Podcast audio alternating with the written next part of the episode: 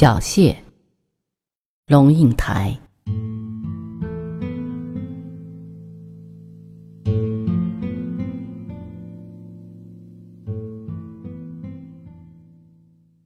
爸爸，是我。今天怎么样？做了什么？在写字。礼拜天你回不回来吃饭？不行呢，我要开会。你说，爸爸，把钥匙给我吧。他背对着你，好像没听见，抱着一个很大的塑料水壶，水的重量压得他把腰弯下来。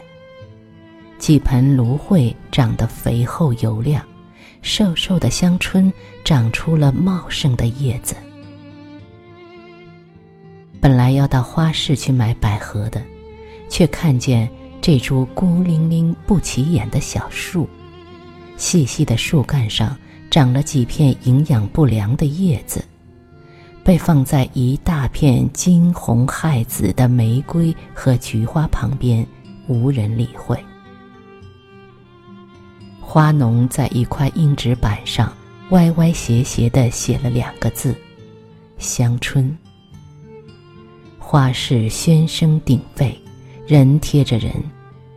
你在人流中突然停住脚步，凝视那两个字。小的时候，母亲讲到香椿，脸上就有一种特别的光彩，好像整个故乡的回忆都浓缩在一个植物的气味里。原来，它就长这样，长得真不怎么样。百合花不买了，叫了辆出租车直奔桃园，一路捧着那盆营养不良的香椿。不要再开了吧，他仍旧把背对着你。阳台外强烈的阳光射进来，使他的头发一圈亮，身影却是一片黑，像轮廓剪影。他始终弯着身子在浇花。八十岁的人，每天开车出去买菜、看朋友、帮儿子跑腿，到邮局领个挂号包裹。没几个月，就兴致勃勃地嚷着要开车带母亲去环岛，动不动就说要开车到台北来看你。你害怕，他却兴高采烈。走建国高架没有问题，我是很注意的，你放心好了。没法放心，你坐他的车，两手紧抓着手环不放，全身紧绷，而且常常闭住气，免得失声惊叫。他确实很小心，整个上半身几乎贴在驾驶盘上，脖子努力往前伸，全神贯注。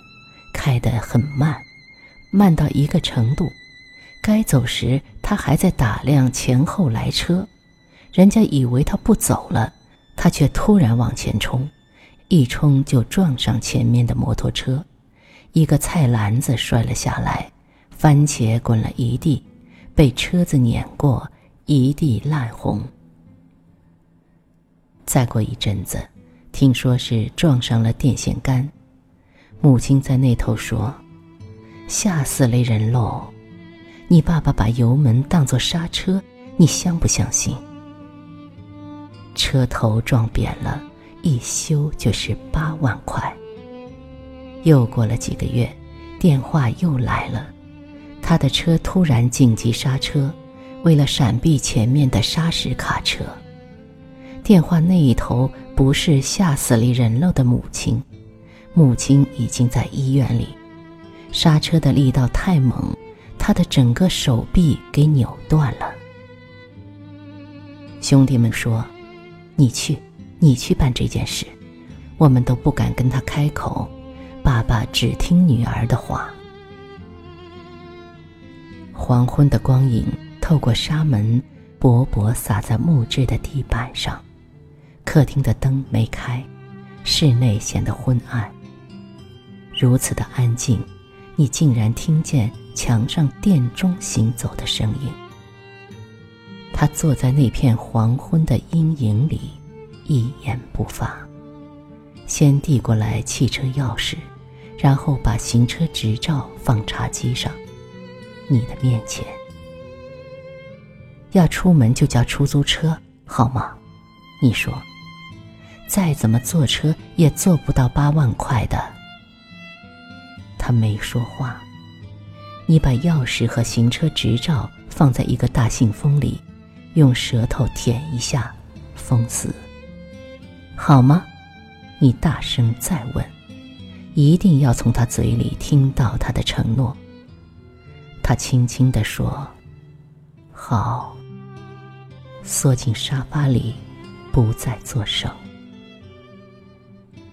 你走出门的时候，长长舒了口气，对自己有一种满意，好像刚刚让一个骁勇善战又无恶不作的游击队头子和平缴了械。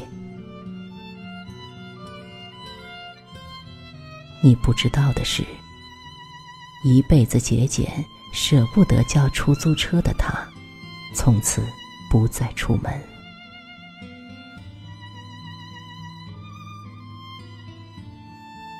礼拜天可不可以跟我去开同学会？